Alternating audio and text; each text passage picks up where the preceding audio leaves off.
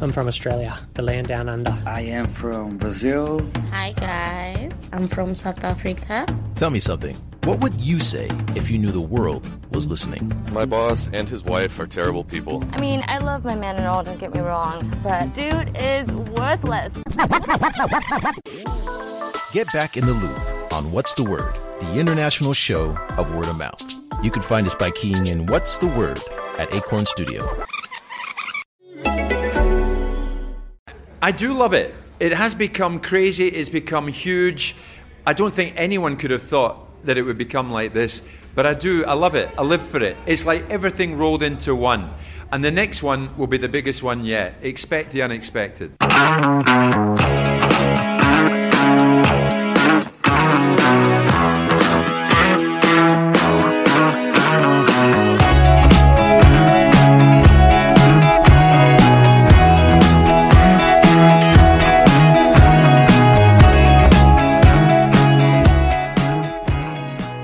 Listening to Blethered. I'm Sean McDonald, and my guest is Sky Sports and Talksport presenter Jim White.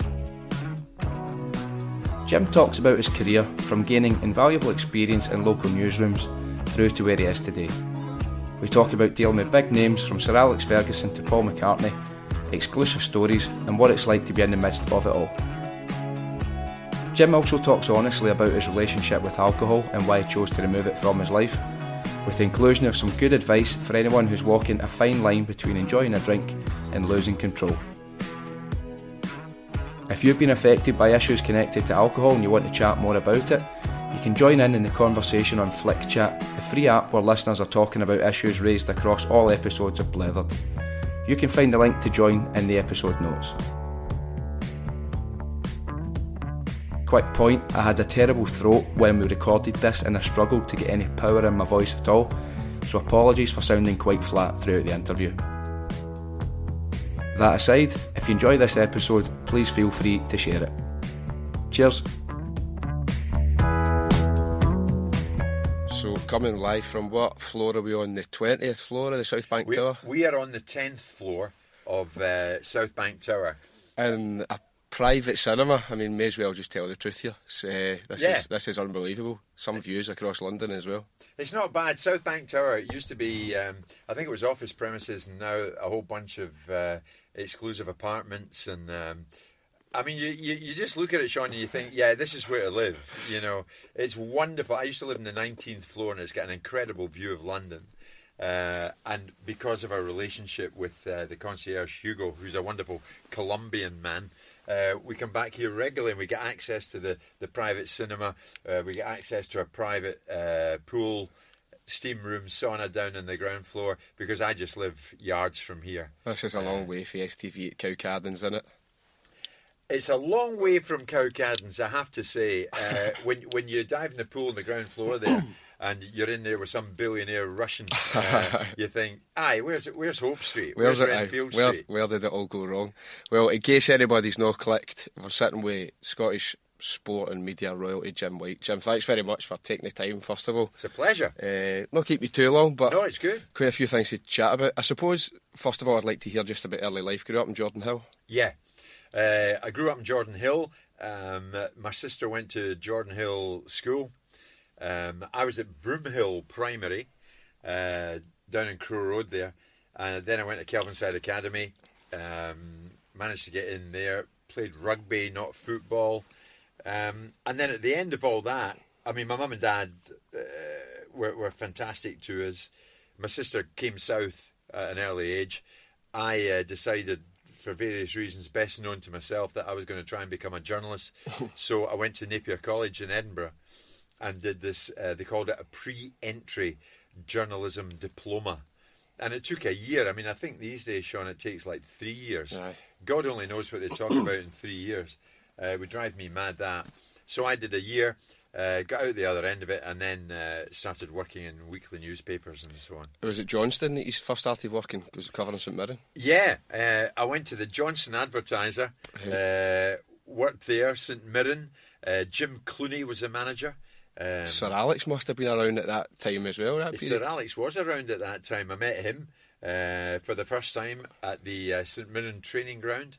And uh, as usual, well, they're going to do something. Hold on, that's been a wee bit kind, is it? No, is it not just a public park? It was a public park. Uh, and it, I, I- I remember saying to him, I'm not going to keep you, I'm just going to uh, chat to you briefly about the game coming up. And I always remember Sir Alex Ferguson looking at me and saying, You're right, you're not going to keep me. Uh, get on with it. Uh, and that then spawned a relationship of about, oh, I don't know, 35 years. Did he always look after you in terms of, did he remember you and then give you wee bits or give you bits of his time? What since then? Uh-huh. Um, I mean, obviously now it'll be different, but let's just say further a wee bit down the line when you were at, say, Scotsport or even down south. Yeah, when when I was at uh, when I was at Scottish TV, the next time I actually encountered him uh, was in Mexico, uh, at the World Cup, the finals in 1986, Yeah. and of course, you know the background to that. Uh, tragically, Jock Stein had died, Hmm. uh, and uh, in stepped uh, Sir Alex and Walter Smith, and um, so I was out there and I met him out there. Didn't have much to do with him then. It's really more when I went to Sky and I was more in England. Uh, uh, our paths our, our paths have crossed quite a bit. They've crossed quite a bit since he retired, and I've done the odd uh, question and answer session at various functions with him. But he's still. I, f- I find him like nobody else. He's still one of the most amazing, interesting, intriguing characters I've ever come across Ah. in football. Absolutely. I've got his, so I've listened to, I've read his autobiography, then I bought it in audiobook, but I've listened to his one with Sir Michael Moritz leading. Yeah. I've listened to that about three or four times, and it's unbelievable. I mean, if, I feel like if he had gone into being a representative of the unions at the shipyards, or if he was leading managing shipyards, or big business, or whatever it would have been, they would have been successful because it seems to be these key principles that he's learned. Very much. And is And that- he never strays from them? No, I know. You know, he keeps them to this day. He He's the keeps them. first. He's the first guy there. He's even got this fascination with like old American Civil War leaders or like those kind of things. So he's obviously Yeah. just this analytical, intelligent mind. But I think anything he would have done, he would have. Um, he would have totally Well, thrived. I found him fascinating, Sean. He invited me while I was still manager, obviously, to Carrington. Uh, I'd bumped into him at Loftus Road. Uh, Queen's Park Rangers were playing Man U, and I was talking to him afterwards. And we agreed that I would come up to the training ground and have a look round. Aye. And uh, my partner Katie, who you've just met, she and I went up there, and it was one of the best days I've ever had uh, in my career. No camera, no nothing. Aye. Just our memories of that day.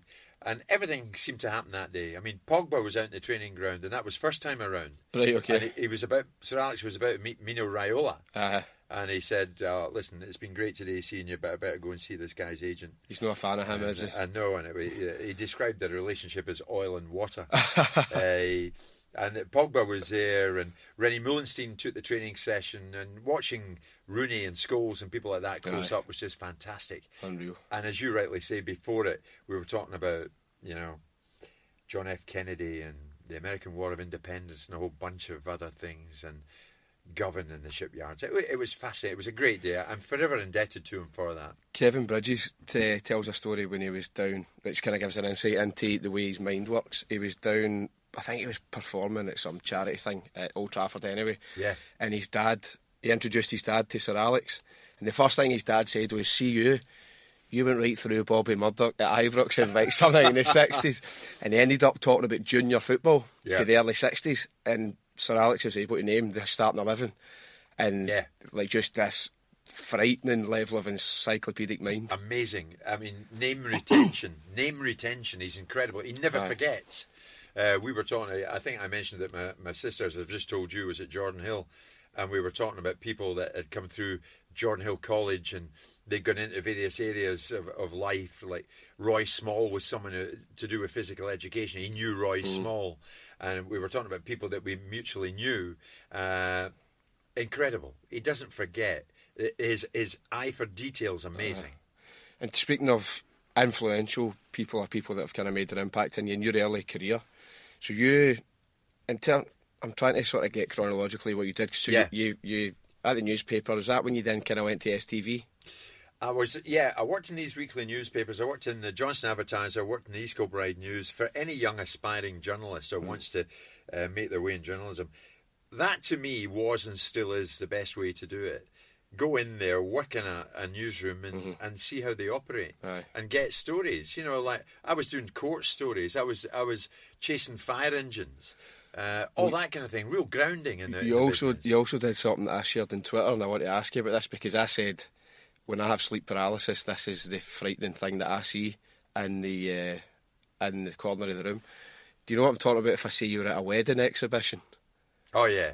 That it was the guy, it was the English guy you were speaking to that really creeped me out. But what I find confusing is that was what the 80s. You look younger now than you did at Well, that I point. used, to, I used to have a horrendous mullet, Sean, that nobody I'll really share. I'll share that clip for anybody. So Oh yeah, I mean that went viral. Somebody was showing me the other day, and I the the I was at a wedding fair, and it, it, we decided that when I was at Scottish TV, it was a news report, and we decided that it would be a great wheeze if I dressed up as a groom, and there was this other model who was obviously the bride, and I looked very suspicious at the end, doing some piece to camera, and the payoff was a wink to camera, for which now if I tried it now, I think I'd be arrested. but it, it just looked extremely sleazy, massively inappropriate.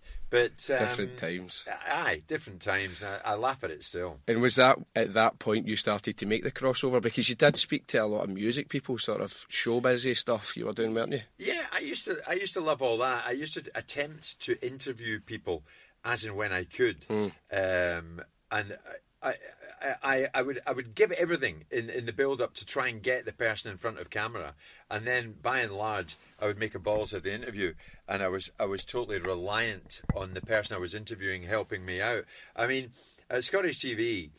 I did a bit of the entertainment reporting, if you would call it. I knew Billy Sloan uh, at the record. Did a, a show with Billy Sloan recently. Fantastic That was recorded. He's very interesting. It was at the Barrowland. I can't Great say guy. too much about the thing because it's not out Well, yet. Well, that'll be great. He and I share a lot of mutual friends. Aye, he was he was interesting, and it was basically me interviewing him about the Barrowland, and I could it was like putting fifty p in him, and away he went, just Yeah. saying like, "Tell me about what do you think? What do you remember about here?" And we're in the dressing room, and he's like, "Oh, I remember sitting over there with Bowie. Yeah. and I sat there with Liam and Noel, and it was it was excellent." Well, I've seen him in action. Um, uh, on one occasion, uh, David Bowie, the wonderful David Bowie, uh, was uh, playing Murrayfield in Edinburgh, and he would give two interviews before before he went on stage. One was to Billy and the Daily Record, and one was to Scottish TV and me. Right. And uh, the bold man came out. Bowie came out in a powder blue suit. China Girl was all the rage at, at that stage, and he was phenomenal. Uh, I'll never forget it. Different coloured eyes, close up, looking at Bowie. He's looking at me. We're talking to each other. I couldn't believe it. I, I had a habit of being overawed by people and then not getting out the questions that I wanted to get out. And I, I think experience only teaches you never miss the opportunity. If it's on your mind, ask it Yeah. and ask a question. Don't make a statement because it's too easy for them to agree. Uh-huh. Um, so on, at times like that, if I could live my life again, I would love to interview these people again and do it maybe slightly differently, maybe a bit more uh, penetrating type questions. But I mean, Bowie was absolutely wonderful to me. I suppose that's how you learn in it through that experience, and then realizing. So over time, you, you get better.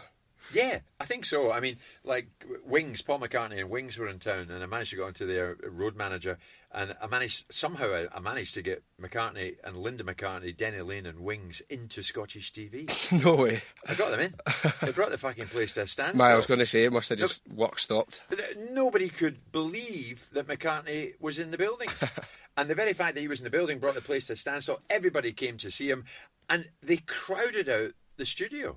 Aye. It was amazing, and I'll never forget saying to McCartney, I, I will never forget your kindness coming in and doing this.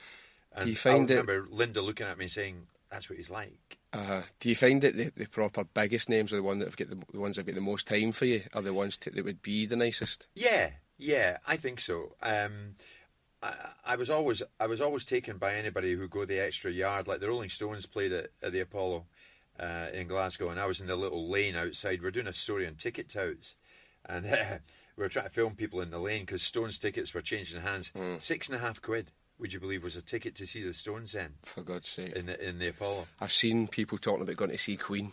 Yeah. Three pound a ticket and all that place absolutely rocking. Amazing. And um, this this car comes round the corner. Out steps Mick and uh, Jerry Hall, who, who he was with at that stage. And I tried this unsuccessful question and answer. He breezed right by me, straight in. Then the next thing, somebody from behind the scenes of the Stones came out and said, "Look, he didn't want to do it out here, but if you want to come in, he'll meet you." Ha, it's And the cameraman and I went up. Can't remember the cameraman's name. If he's listening, I'm sorry.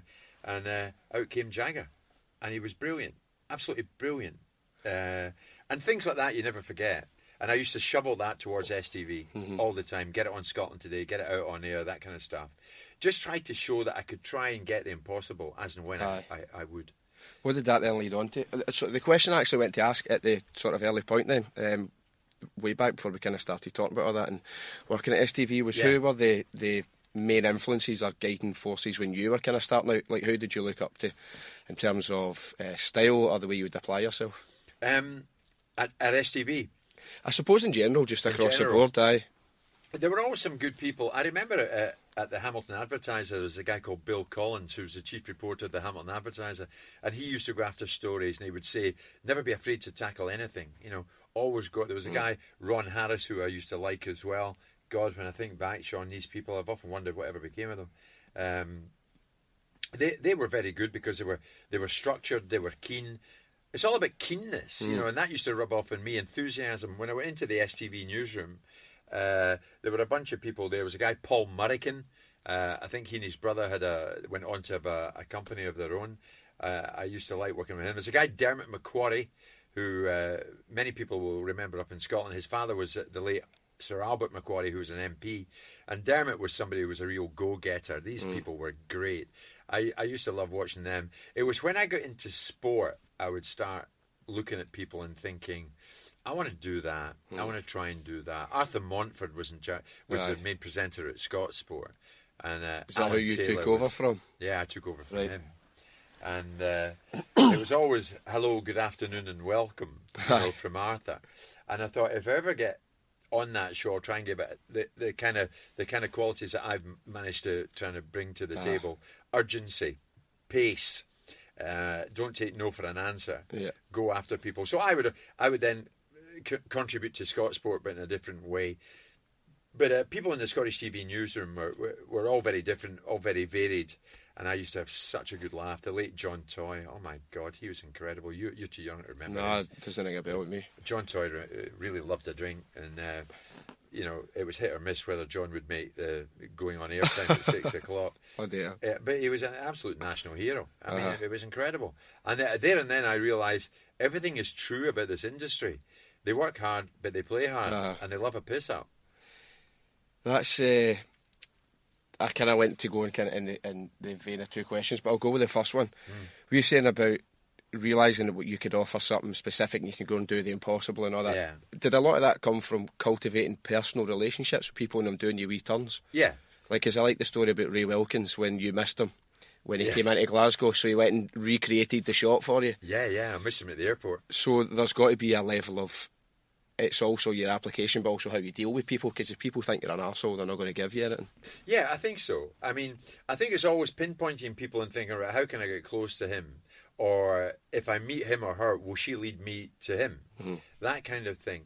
And I always used to do that. Um, and of course, at that time, when I get into sports, so I disappeared from like the, the, the news coverage of things. I disappeared from the entertainment side of things because yeah. I wanted really to have a go at getting into football. You know, mm. I was I was keen to do that, and uh, uh, working in Scotland today, I used to work in Scotland today and do sports bulletins in Scotland today, and that was great, like a ten minute sports slot about whatever the story of the day was that day, mm.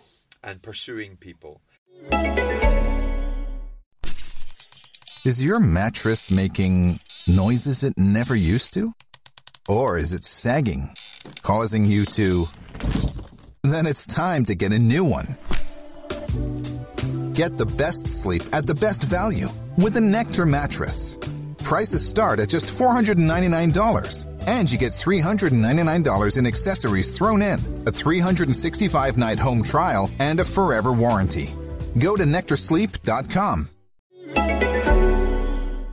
And uh, of course, one of the most significant times I went out. I did a, I did a half-hour documentary on Souness when he played for Sampdoria in Genoa. Yeah. And his career at Liverpool had come to an end, so he was off to to uh, Italy, and that proved to be pivotal for me because I'm still very friendly with Souness to this day. And of course, we know what happened after that. Uh, you know, in his time at Rangers. But I was out in, in, in Genoa, and this, you, I mean, you'll love this. This was the days of union rules at uh, Scottish TV. So I had a cameraman, assistant cameraman, producer, uh, electrician, sound recordist, stagehand. A full team. I mean, everybody came off a minibus. And Souness was like, what the hell are they all going to do? Um, But it was amazing, and I loved that. And I did a half-hour documentary on Graham Souness, which they actually got for some reason another guy to do the voiceover for, which I've never really forgiven Scottish TV for. Uh, I don't think they thought my voice was good enough, but they knew I could get Souness. Uh-huh. Um, and Trevor Francis was playing for Sampdoria then. Uh, we could film in the coach going to a match. They were playing a European tie in Genoa that night. They were playing Benfica. I always remember it. Souness said, "You want to film them behind me?" And it, just a couple of lads with crazy hair in Sampdoria Blazers. He said they'll both be big. One was Mancini, the other was Vialli. No way. Did you sit and chat to them? Were they able to speak? Yeah, to? they were really nice. They did. They, they didn't have English, but Uh-huh. they, they they were great, and they they were giving us a thumbs up on camera. Souness was fantastic. Let us in his home uh, out there in a place called Nervi, and it was wonderful, and I loved it. And I forged a really good relationship with him, and um, all those things came into play. And at Mexico in '86, I saw him at the World Cup. Uh, I don't think he and Sir Alex particularly had a great relationship then. But uh, you know, I, I, I would get to know a lot of the players. I knew Douglas, Aye. and it would knowing these people would help much further down the line, even now.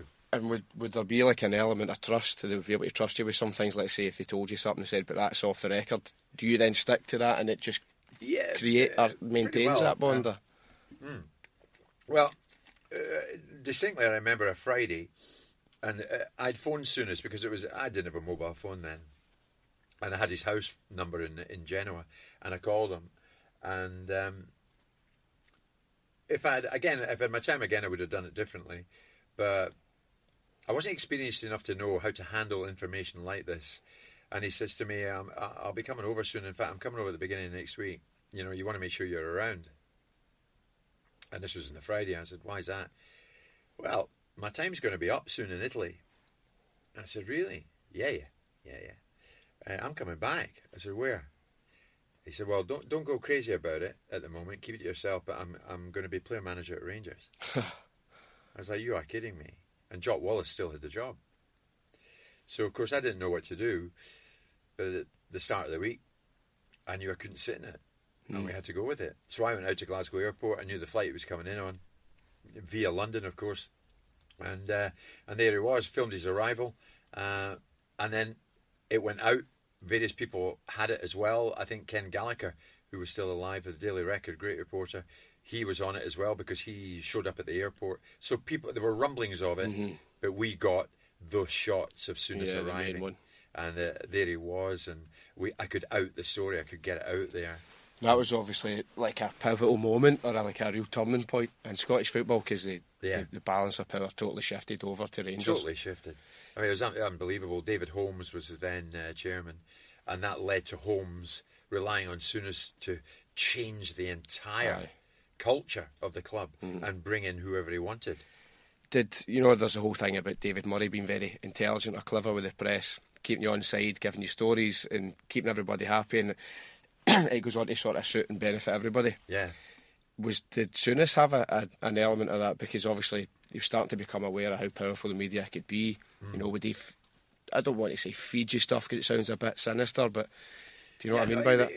He, he knew what he was doing. Aye, aye, Uh, he, he, he knew how to operate with the media. He was, he was a very, very um, capable individual. He would help me a lot. He would give me stories. Uh, he would he would give me tip offs about certain people who would be on their way. Um, invariably, if a player arrived, they would be shipped out like you and I were talking about Wilkins there. They were shipped out from Glasgow Airport straight to uh, Ibrox, and um, everything would start happening after that. I think Graham gave me the first ever interview with Mark Walters, uh, who arrived up from Villa, and was their their, their first black player. And uh, Walters went on to suffer a, a, a, a dreadful amount of racial abuse when he was in Scotland. I remember at Tynecastle, you know, bananas on the pitch and all that kind of thing. Um, but Mark Walters was wonderful, and uh, Souness gave me access to people like that, he would help me. I probably wasn't the only one, but certainly in television I was, and um, it, it, it would it would really really help my career. I know that I'm always indebted to him for it, and it, but it gave me this sense of you have to push to get something different, to get something special. You've got to go the extra yard, and the big special one was when everybody thought that Maurice Johnston was coming back to Celtic. He ended up going to Rangers, and that changed everything. I, am trying to like because that was before I was born, and although I completely, Thanks, Sean. I, I, know, I, I completely get oh, my throat. Sorry. That was that was an amazing time Well, in I- Scotland. See, I completely get the severity of it, and it actually, as a Celtic supporter, it makes me feel physically ill seeing him with Billy McNeill, and then the next day, Yeah. and you kind of as you look at it and you go, uh, you kind of look at it and think, right, that that happened. But I'm just trying to imagine waking up as a Celtic fan and thinking Johnston is signed for Celtic, Yeah. and he would bless himself when he scored for Celtic. So you're like, right, this guy's died in the wool, green and white, and he's being paraded at Ibrox. I mean, would it be like Aidan McGeady going away to Russia and then coming back, being paraded with Gordon Strachan, but no, in fact, or sorry, Neil Lennon, Yeah. uh, and then in fact, he's he's he's standing with. Do You know what, mate? It, it wouldn't be because it wasn't comparable and still isn't comparable to anything. Um, I'd gone out to Celtic Park, and I always remember the time Mo had come over with uh, his his girlfriend or wife at the time, and uh, maybe still is. But of course, he was at Nantes in France. No one had ever heard of Nantes. Aye. We didn't know much about Nantes in France. So he'd left Celtic and gone out there. And I always remember at that time, Celtic lost four players, key players at the same time. Johnston was one, Murdo MacLeod was another, went to Dortmund. Alan McInally was another, and Brian McClair was another. So there were four big names that went at the same time. So Mo goes to Nantes. Mo comes back, is paraded at Celtic Park by Billy. But the story goes that he hadn't put pen to paper. Yeah, I think Billy had said we'll sort that out in the next day. Right. Because where else is logically where else is he going? There's Yeah. there's nowhere better than Celtic. Rangers don't they're just not in the equation. No. It's just It was an incredible story. And then, in this most unbelievable turn of events, the next thing, he's going to Rangers. Souness and the then chief executive Alan Montgomery, who used to work at Scottish TV, had gone to Paris, met jo- uh, met Johnston, met Bill McMurdo, his agent, and uh, convinced him that no, don't go there, come here. And if you're brave enough, we're brave enough, and we'll back you. We all take the big risk together, but you will come and be a Rangers player. To me, it was phenomenal. what what was his life like day to day? He must have been getting abused and spat at and Mo, I think.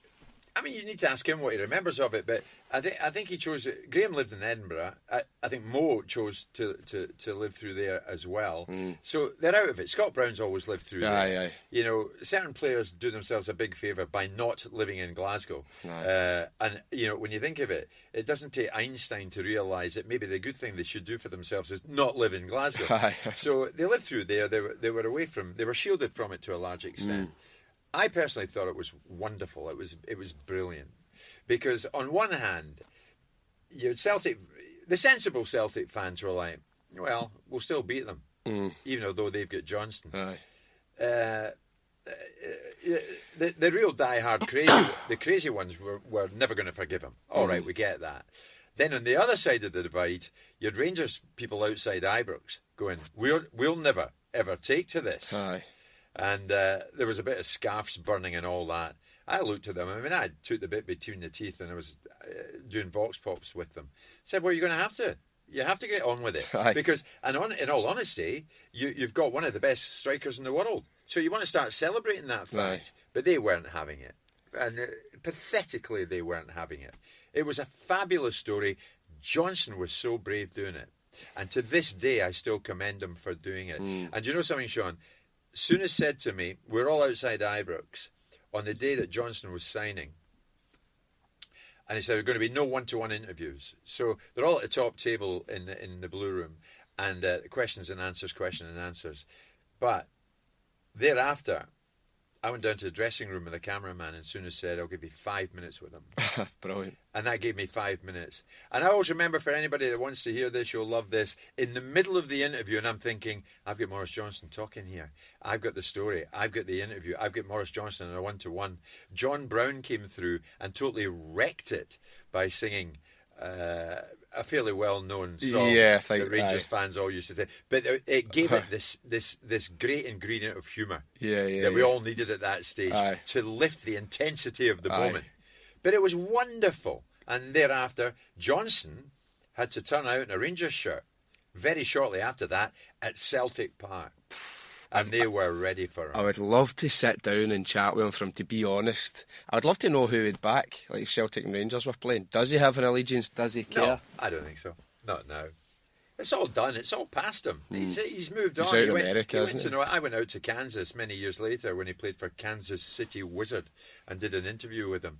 It's like that was then. This is now. Yeah, Any yeah. regrets? None. That's what you love about Mo Johnston. Je ne regrette rien, and I, I Aye. totally, totally love him for that because he did it. I tell you what, though, he bottled it in, in that game at Celtic Park. He was clean through in a couple of his occasions, and uh, he, he, he blasted them wide. The occasion, the, intensity of the occasion got to him, but then when he settled more, he showed what he Mm-hmm. Started could do in a, scoring. in a Rangers shirt, and he started scoring. Just towards rounding up, uh, another thing I'd like to touch on. You said uh, that in the sort of glory days of journalism, people were really playing up to that stereotype in terms of work hard but play hard in the pub and all that. Did you get right in amongst that? Oh yeah, too much. Aye. It led to you chucking Chuck booze and ten years ago. Well, much, much, much further down the line, unfortunately. I mean, uh, by and large, I had this ridiculous uh, theory that if ever I got a big story or if ever I got a decent interview, I'd always celebrate by going in the piss, which was not great, and I kept on doing that. And then when I was at the World Cup in 1998, Sky came in for me. Uh, so that was that. I was going to leave Scotland. That was a, uh, for whatever reason, a decent story in itself. And uh, I was going to join Sky, and um, you know, I'd celebrate that by going to Bevy. Uh, I, I then came down to to London. Would still be drinking a fair bit because I still had the same ethos that you've got to go after people to get big stories.